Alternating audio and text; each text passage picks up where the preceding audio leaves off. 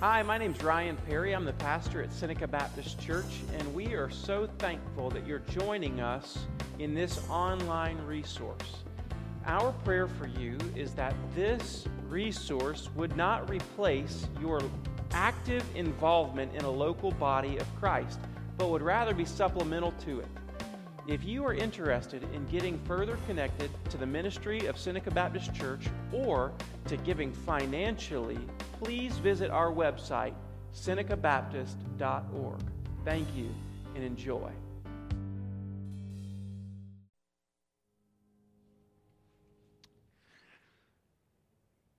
A couple announcements real fast before I get into God's Word. Uh, because of the funeral service that will be happening at two thirty, Uh, there's a graveside immediately following that. We're going to move our How to Study the Bible class back a half hour to five o'clock. It'll still be in the fellowship hall, uh, but five o'clock. So for you uh, you who were here last week uh, and who are planning on being here today, um, please, five o'clock in the fellowship hall, not four thirty, and pass the word on with that. And second, um, Uh, please be signing up for uh, church directory photos. Church directory photos, we'd love to have you sign up for that. Uh, and if you don't know how to do that, you can see Miss Joanna. Miss Joanna can fill you in on how to do that. Uh, and if not, Joanna, Christopher, Jackson, or I can help you do that also. All right, grab your Bibles. Exodus chapter nineteen. And remember, let's just remind ourselves what we're trying to do in God's Word. We're looking at Uh, who has God called me to be as an individual? Exodus chapter one to chapter three. Exodus chapter three to chapter fourteen, who is God? In chapters fifteen forward is who are we? So the individual first, uh, who is God second, and who are we as the church in uh, third. Third, that's where we are. And so last week we looked at the idea that God has called us to be an organized people. And we looked at Exodus chapter eighteen, uh, Jethro and Moses, and Jethro gave Moses godly wisdom for how to organize themselves rightly so that they might accomplish the mission of God. And today we look at what that mission is. What that mission is. Verse one says, "On the third new moon, after the people of Israel had gone out of the land of Egypt, on that day, they came into the wilderness of Sinai." So as we're looking at God's Word, we're recognizing that now they're three months after leaving Egypt. Three months after leaving Egypt. So a lot of time has not passed from Exodus chapter thirteen and fourteen when they made their exodus to now. Not much time has passed. Three months they've been in the wilderness. And here we find ourselves in verse two. They set out from Rephidim and came into the wilderness of Sinai. So if you imagine in your mind uh, the Sinai Peninsula, what you uh, see them doing is they're traveling south uh, down the Sinai Peninsula, almost to the very point of that Sinai Peninsula is where you find the mountain of God. Okay? So they're traveling south, and they encamped before the mountain. They encamped before the mountain. We'll talk about that in a minute. That is very important for us. Verse three. Verse three says, "And while Moses went up to God, the Lord called to him out of the mountain." Now, think back in the book of Exodus, does the Lord calling out of an inanimate object sound familiar? In chapter three, what does God speak to Moses out of? A bush, a burning bush. And now we see God calling out to him out of the mountain, saying, "Thus you shall say to the house of Jacob, and tell the people of Israel." Now, here's what we find, okay? For four hundred years, they were known as Jacob's people. Now, they are being organized and brought together, and this is the first time that God has said, "You are an organized group of people. You are my people. You are a kingdom of priests and a holy nation," and this is a significant moment where God has brought them from slavery out into the wilderness, now to the mountain, and God is speaking to His people. God's speaking to His people in a very powerful way. And so He's calling out to them, and in verse four, it says, "You yourselves have seen what I did to the Egyptians." So three things that God reminds the people of Israel of. Number one, you saw what I did to the Egyptians. Number two, how I bore you on eagle's wings. And number three, how I brought you to myself. So he says, you're going to see, you, you just remember what I did to the Egyptians. Do you remember all the plagues? Do you remember the, uh, the, the Nile to blood, or the frogs, or, or the flies, or the gnats, or the death of the, the cows, or the livestock? Do you remember all the boils? Do you remember the hail? Do you remember the darkness? Do you remember all the things that I did to the people of Israel? Remember that I did that for you. I did that to redeem you, because it was with an outstretched arm and a mighty hand that I redeemed you. Don't forget the Passover lamb. He says, remember all that I did to Egypt, and I did it for you. He says, you yourselves have what I, seen what I did to the Egyptians. And then he says, how I bore you on eagle's wings. Now that's an interesting verse. What does that mean for us? And what God is speaking to is from the, the, the time that Israel left Egypt, how God has miraculously, wonderfully worked in their lives since then. He bore them on eagle's wings. So, number one, they left and they plundered Egypt. Number two, pillar of cloud and pillar of fire. If you're going to be led some way, shape, or form, isn't that a pretty incredible way to be led? That by day, there's a pillar of cloud before you everywhere you go. When the pillar of cloud lifts up, you lift up your tent stakes and you follow it. Isn't that an incredible thought that that's how God led them? And he says, I bore you up on eagle's wings. Pillar of cloud, pillar of fire. He parted the sea. They went through the sea on dry land. They, God made bitter water sweet. God brought manna and quail in the wilderness. God brought water out of the rock. God fought for Israel against Amalek and defeated them. In other words, not one person in all of Israel had perished by the enemy, by hunger, or by sickness. That is an incredible thought. You think of millions of people traveling through the desert, and God has cared for them and borne them up and protected them and gone before them, and He has done all of this. He has borne them on eagle's wings. All my life you have been faithful. That's why we sang the song. Just to remind ourselves that no matter what we are experiencing today, that all our lives, God has been faithful. All our lives, He's been so, so good to us. If God were to never do another good thing for us, it would take us a thousand lifetimes to catch up in our thanksgiving. He bore us up on eagle's wings. And the third thing He says is, remember how I brought you to myself. Remember how I brought you to myself. Remember, they, they came and now they're encamped before the mountain. Now, I want you to flip back in your Bibles to Exodus chapter three, verse twelve. In Exodus chapter three, verse twelve, God is speaking to Moses, and He says, I'm going to send you to Egypt. In verse twelve, God said, but I will be with you, and this shall be the sign for you that I've sent you. When you have brought the people out of Egypt, you shall serve God on this mountain.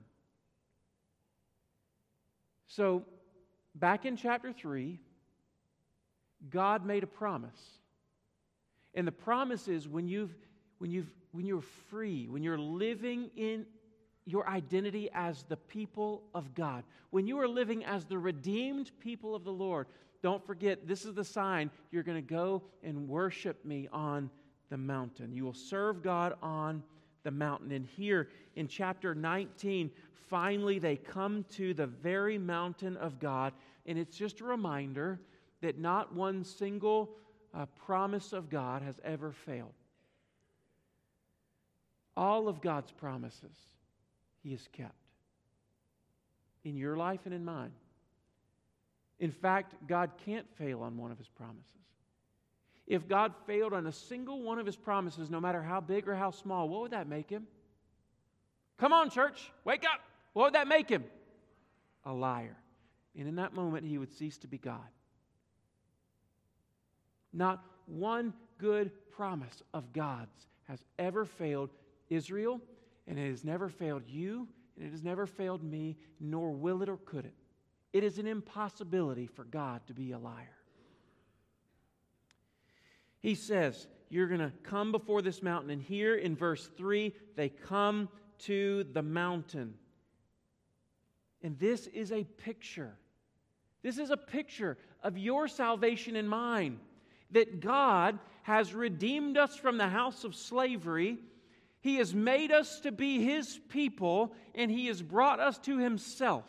He has saved us with a mighty hand and an outstretched arm by the blood of the Lamb and by power from God on high. He has judged the one who had the power of slavery, and He has set us free by His grace, and now He has brought us to Himself. Isn't that good news? It's good news. I want you to understand your first calling in life is not to be a part of a church. Your first calling in life is not to be a part of any other organization. Your first calling in life as a Christian is to come to Jesus.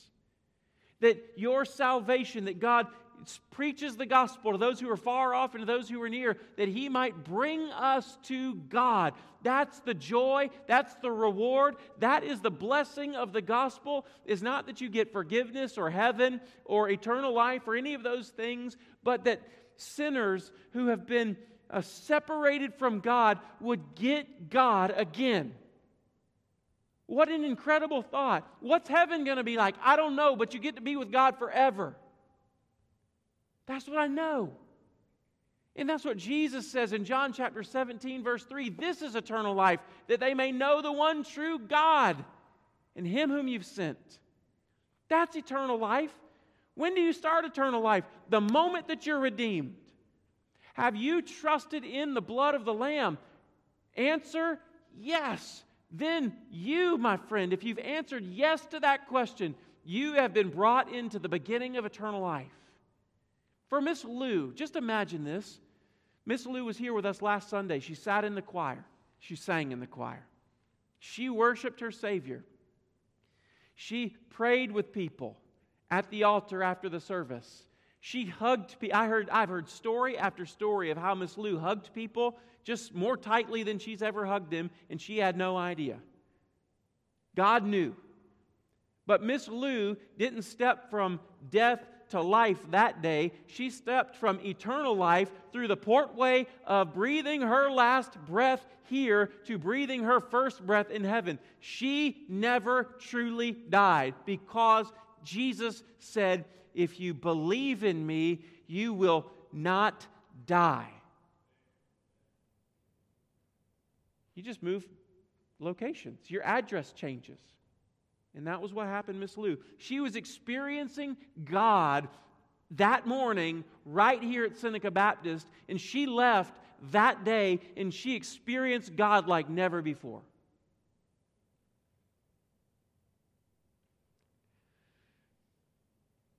It's a picture of our salvation. He brought them out of slavery in to Himself. Israel had seen God's providence, His guidance, His power, His judgments, His mercies, and God had brought them to the mountain to see, not His acts, but to see His exalted majesty, that, that now God is going to reveal Himself to them. It's just like the Mount of Transfiguration. That's exactly what we see. And so, in verse five, He says, now therefore, if you will indeed obey my voice and keep my covenant, you shall be my treasured possession among all peoples, for all the earth is mine. And you shall be, verse six, and you shall be to me a kingdom of priests and a holy nation. So He says, if you, two things, obey my voice and keep my covenant. If you obey my voice and keep my covenant. I want you to understand that what's happening here is a conditional covenant. And here's what I mean by conditional.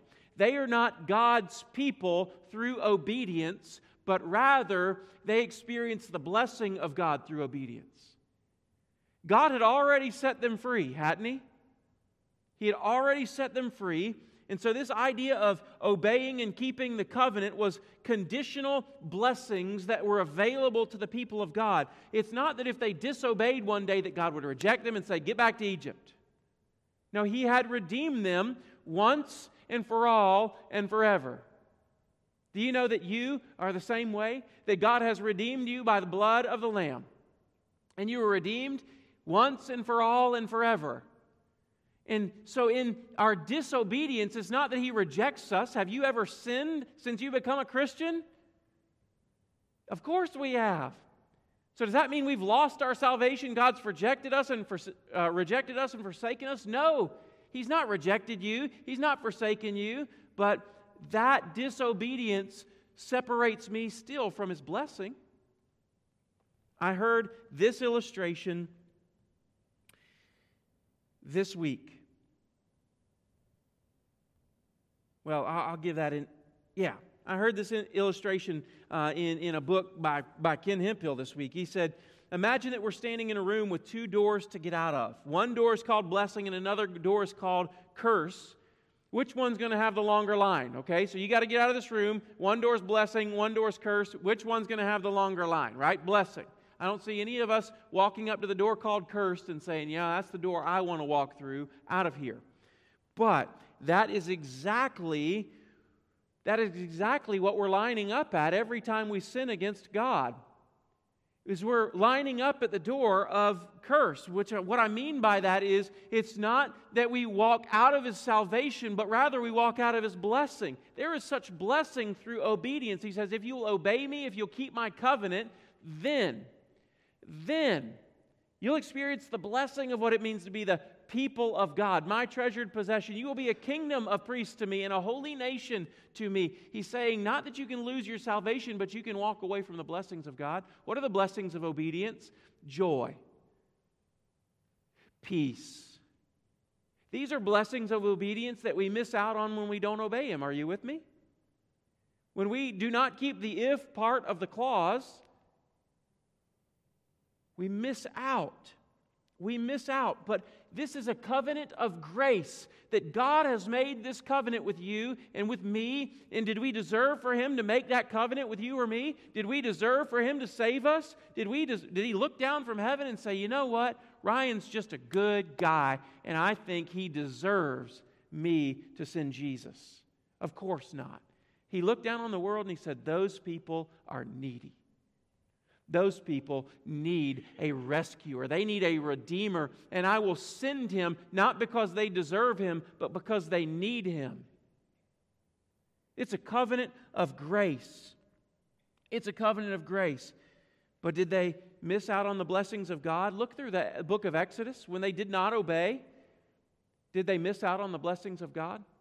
Yes, they did. Yes, they did. If we're saved by his grace, do our failures affect our salvation? No.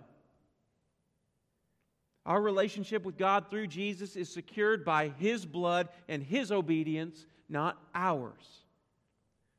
But if we have little obedience or patterns of disobedience or unbroken habits or continually walking in sin, John says in First John that the one who has been born of God does not make a practice of sinning. So I think we need to look at our hearts. We need to see, do I have habits or patterns? Am I continuing in sin? Or do I occasionally fall into sin? If I continue in sin, John, the Word of God, would say, check your heart and see whether you are in the faith. Examine yourself. But just know that your salvation, if you are saved by God's grace, your salvation is secure and nothing can separate you from God's love in Christ Jesus. Isn't that good news? But we can walk out on his blessing.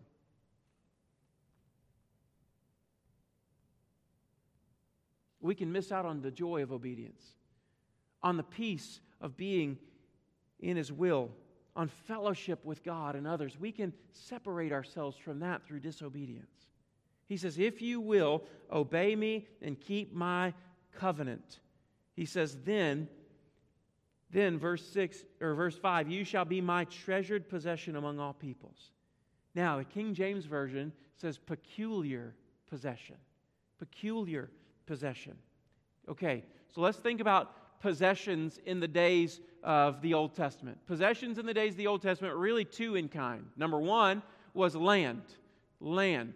And so if you had possessions and it was land, that possession was static. It was immovable. You couldn't take it with you, right? There was another kind of possession. What did they leave Israel or Egypt with?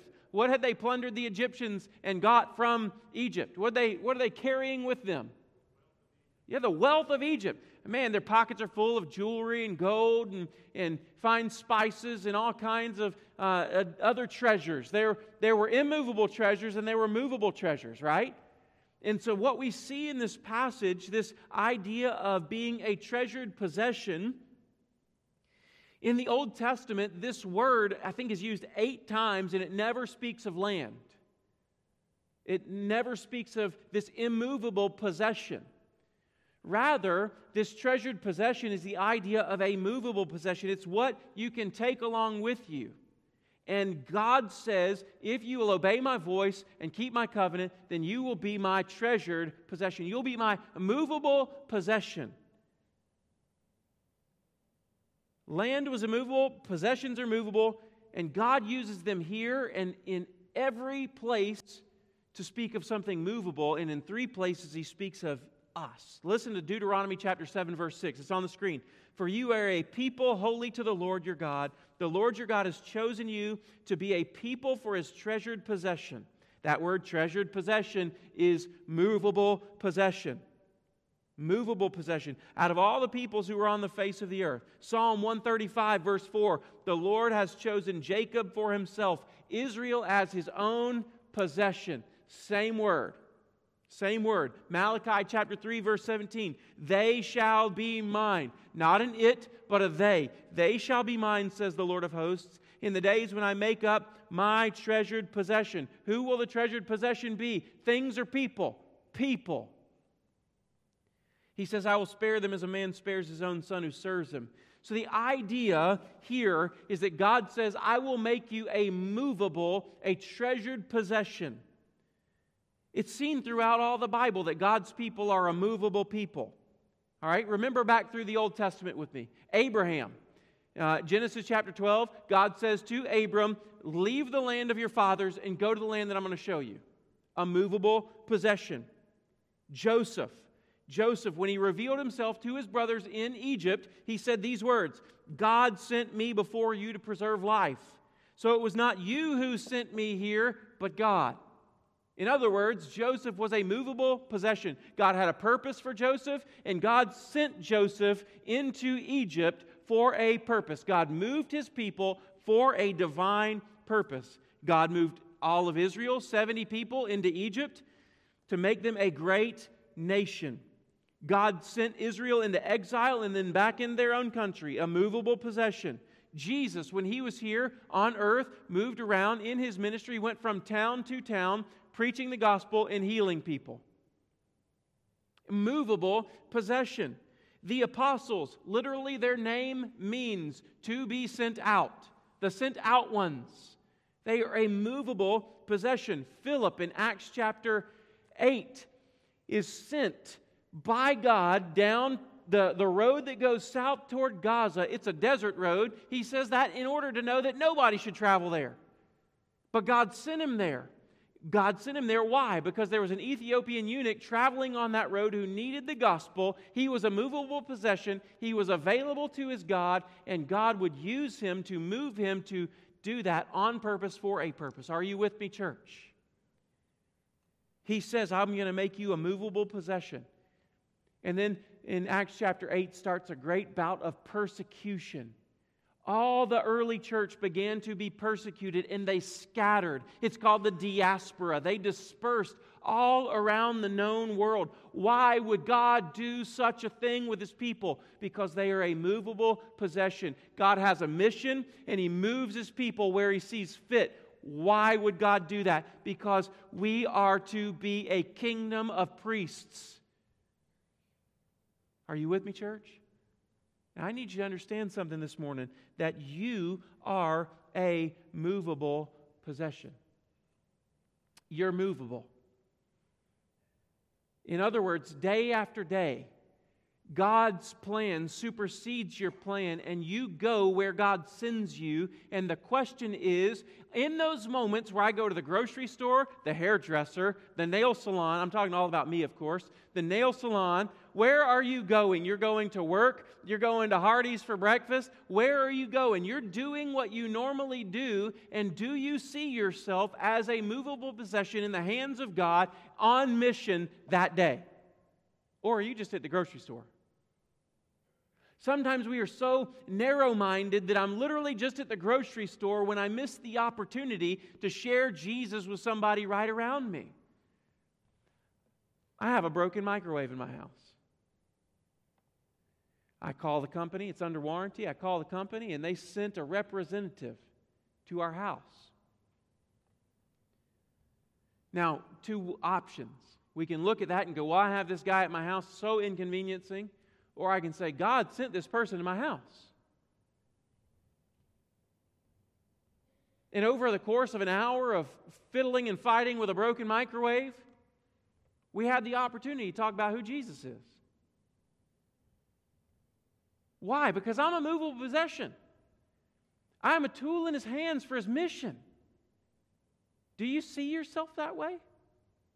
Everywhere you go, God's sending you on purpose for His mission.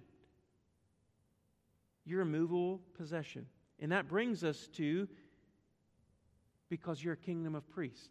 You're a kingdom of priests. Now, two parts of that, kingdom and priests. First, you're, we're, we're made a kingdom. This is the first time in all the Bible that God speaks of His people as a kingdom. Now, we hear in Genesis chapter fourteen about other kings, Uh, but but now this is really the first time we hear about the kingdom of God. Kingdom of God, first time. But let, church family, is this the last time that we hear in the Bible about the kingdom of God? No, it's a theme from all the way in Genesis, all the way forward to the book of Revelation, that we are a kingdom, that Jesus is our king, and He's come to bring into this world His kingdom reality.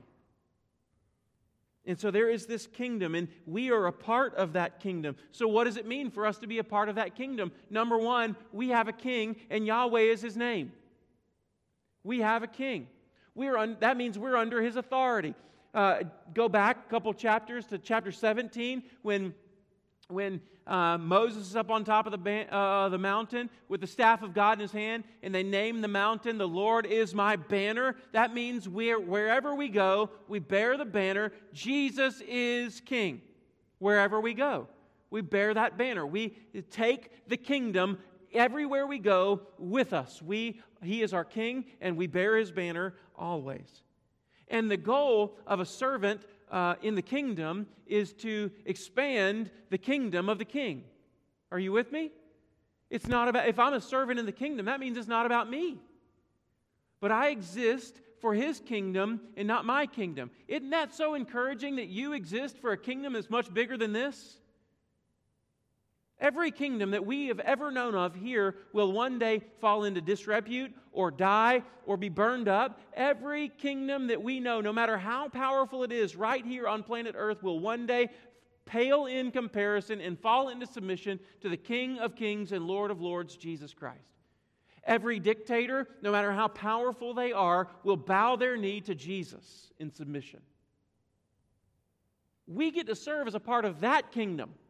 And that is an encouraging, incredible thought, that the kingdom of God does not cease to exist from the beginning of the world to the end of the world, from all eternity past to all eternity future. It's all about God's kingdom. And for this little blip of time on the radar that is the creation and existence of the world until Jesus comes back and the world in which we live is destroyed, from the beginning of all that, uh, this little existence of so far about six thousand years of our existence is just a blip on the radar, radar screen of His kingdom. And we are ambassadors of a kingdom of heaven. We're a kingdom. And we serve in His kingdom. Yahweh is the king, and our goal is to advance His kingdom. And we are a kingdom of priests. Now think about that. In the Bible, has the priesthood been initiated yet? Has the priesthood been initiated yet? Nope. It comes later. It's interesting. Uh, Aaron is going to be known as the, the, the priest of Israel. And then later on, the Levitical priesthood is going to be set up. But as of now, there is no real priesthood of God. There's no priesthood of God. And yet, before the Levitical priest and before Aaron is really ordained as the priest of Israel, he calls us a kingdom of priests. That's interesting, isn't it? That should make us know something. That should make us know that Aaron is a priest and the Levites being priests and anyone who calls himself priest from that time forward is not the end goal. There's something else. And a priest's job, what was a priest's, priest's job? It was to serve in God's presence. It was to serve in God's presence, to help others worship God. Now, in, in the Old Testament, the priest would not forgive the sins of people, but rather the priest would, I don't know the word, I can't come up with it in my mind. The priests would take the forgiveness that God had granted and purvey it to the people of Israel. They had no power to grant forgiveness or to give forgiveness, but rather they took what belonged to the one true living God, the King of Kings, and they purveyed it to those who were seeking it. A priest's job was to serve in His presence, to help others worship Him, and to mediate between God and man with proper sacrifices, and so that this mankind might rightly worship Him. They instructed people of God and His law, and this is exactly what you and I are to do.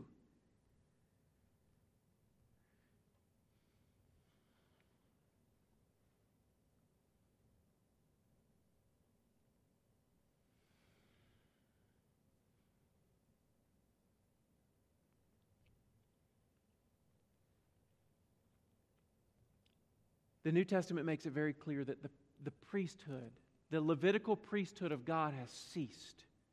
Why? Because there was one whose name is Jesus, who became the high, great high priest, the last and final priest. And this last and final priest mediates on our behalf. Jesus became the priest, the last priest of God. And He went to God on our behalf to offer a sacrifice for us. And the sacrifice was not the blood of goats or bulls. In fact, the New Testament author of Hebrews says that it's impossible for the blood of goats and bulls to cleanse us from our sin. But he said Christ offered a better sacrifice. It was the once and for all sacrifice of Himself. See, the priesthood in the book of Exodus, they were encouraged to offer sacrifices repeatedly for the sinner. But Christ offered one sacrifice for sin and for sinners, and then He sat down at the right hand of the Majesty on high. The priest, every year, there would be a reminder of our sin, but with Christ, there was one sacrifice. And with that one singular sacrifice, He purified our consciences from their sin, from their uncleanness. He made purification for those who would, by faith, look to Jesus, the Lamb of God, and trust Him that He is the last and final sacrifice made by the last and greatest high priest. The priesthood ceased. Why would we need to sacrifice goats and bulls if Jesus is really who He says He is? If Jesus is the Son of God and the Lamb of God who takes away the sins of the world, why would we need to offer another kind of sacrifice to take away my sins? Does Jesus' blood need to be spilled again and again and again? Of course not. That's why on the cross He spoke these words, "It is finished," because it was. He spilled His blood. He shed His blood once and for all. And Hebrews nine says, without the shedding of blood, there is no remission or forgiveness of sins. The priesthood's over, and now it's been given to us. Now it's been given to us. Who? What do you mean by us, Ryan? I mean everybody. Are, are you a believer in Christ Jesus? Have you trusted that Jesus is the Savior, the Lord of your life? Have you trusted that? If that's true, then you, my friend, have become a priest of God Most High. Now, as a priest, that means that there's no difference between the, the, the people in the pew and the people in the pulpit. In other words, what I mean by that is the people on the stage are no holier than the people in the pew, no more important than the people in the pew. That means that you can go to God just like I can go to God. That means you can hear from Him just like I can hear from Him. Isn't that good news? You get a divine heavenly invitation to hear from the Lord day after day after day through His Word. The Bible says that we become ambassadors of Christ, God making His appeal through you. Remember, we don't give forgiveness to people on behalf of God, but rather we purvey what God has already done. God has forgiven you if you will trust Him. We're purveyors of that good grace, of that forgiveness. We're purveyors of it. First Peter chapter two, verse four and five says, "As you come to Him, a living stone, rejected by men, but in the sight of God, chosen and precious, you yourselves, like living stones, are being built up as a spiritual house, to be a holy priesthood, to offer spiritual sacrifices acceptable to God through Jesus." That means every one of us who have been redeemed by the blood of the Lamb, we have become priests of God, a kingdom of priests. We talk about it in the Baptist denomination. We believe in the priesthood of every believer. And the doctrine of the priesthood of all believers states that all believers in Christ share His priestly status. Therefore, there's no special class of people who mediate the knowledge, presence, and forgiveness of Christ to the rest of believers. But all believers have the right and authority to read, interpret, and apply the teachings of Scripture. All people. Isn't that exciting? You want to hear from God? Go to Him. You want to talk to God? Go to Him. You want to draw to, draw near to God? Through Jesus, go to Him. You have incredible access to the holy place where sinful man can't go because of the blood of the Lamb. Because Jesus, our great high priest, went on before you as a forerunner. We have access. Well, I just come, I want to hear from the pastor every week. That's how I'm fed. Friend, if you're being fed by the pastor and the pastor only, you are emaciated and starving spiritually. Go every day. Feed yourself. Man cannot live by bread alone, but by every word that proceeds from the heart of God. Feed yourself day in and day out on the Word. How do we do this? How do we live out this priesthood thing? Well, that means we walk by the Spirit. You don't need a priest to depend on what the Bible says. We've been given the Spirit of God. It means we're gifted for service in His kingdom. Did you realize that? You are gifted for service in His kingdom. Pastor and the pews alike. The shepherd cannot. You, you've heard the, the First Corinthians chapter twelve analogy of the body where the eye says to the hand, "I don't need you." Well, the pastor can't say to the people in the pews, "I don't need you." People in the pews can't say to the pastor, "I don't need you." We've been gifted and we do this together. Our priesthood allows us to join others in worship and service to King Jesus as we seek to help everybody become a more devoted disciple of Jesus. We purvey the good gospel message. We purvey the grace and forgiveness that God can offer through Jesus if they would simply trust His covenant. And we serve to bring God's redemptive kingdom reality into this broken world. Remember, you're a movable possession. And as a movable possession, you're a kingdom of priests.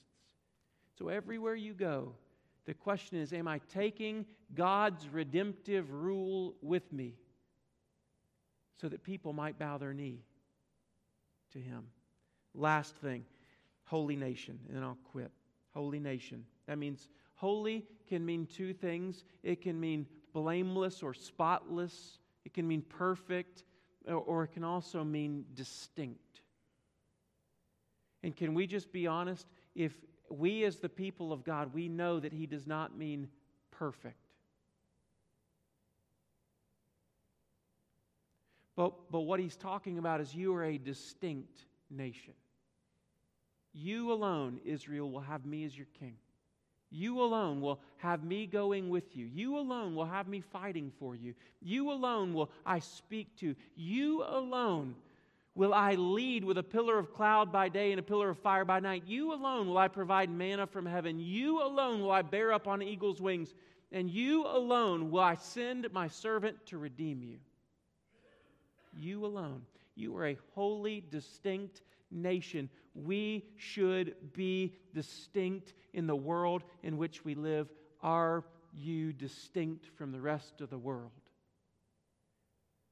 I heard an illustration, and I'll close with this. If you were to be, lots of places around the world, being a Christian is illegal. And if you were to be taken to trial for in one of those places for being a Christian, would there be enough evidence against you to convict you of that crime? In other words, are you distinct, set apart, different? Does your relationship to Yahweh, the King of Kings, make a marked difference in your life? It, it can, and it should. So remember, you're a movable treasure, you're a kingdom of priests, and you're a distinct nation. As we close our time, we're going to sing. Christopher's going to come, Miss Margaret's going to come. They're going to lead us in a song, He Will Hold Me Fast. And maybe you're out there today and you're just struggling. Maybe, maybe you feel this sense of depression or anxiety, or and if that's you, that's okay. But maybe that's what you feel today. And maybe today you just need to remember. You need to remember how God redeemed you and how He bore you on eagle's wings and He brought you to Himself. And today you just need to ponder on all God's goodness to you. And you need to be reminded that God has not failed you, nor will He. Maybe you're struggling with this idea of, I'm not sure if I'm saved. Well, today you can know. It's as simple as saying, I'm a sinner, I need a Savior. Jesus is that Savior. I trust you that you did it all for me. Give your heart to Him. Let Him be your King. And last, see yourself as a movable possession, a kingdom of priests everywhere you go. May God stir up your heart for mission. If you want to join our church today in this time of invitation, here's the opportunity for you. Let's stand together and let's sing together. You respond as the Lord leads you.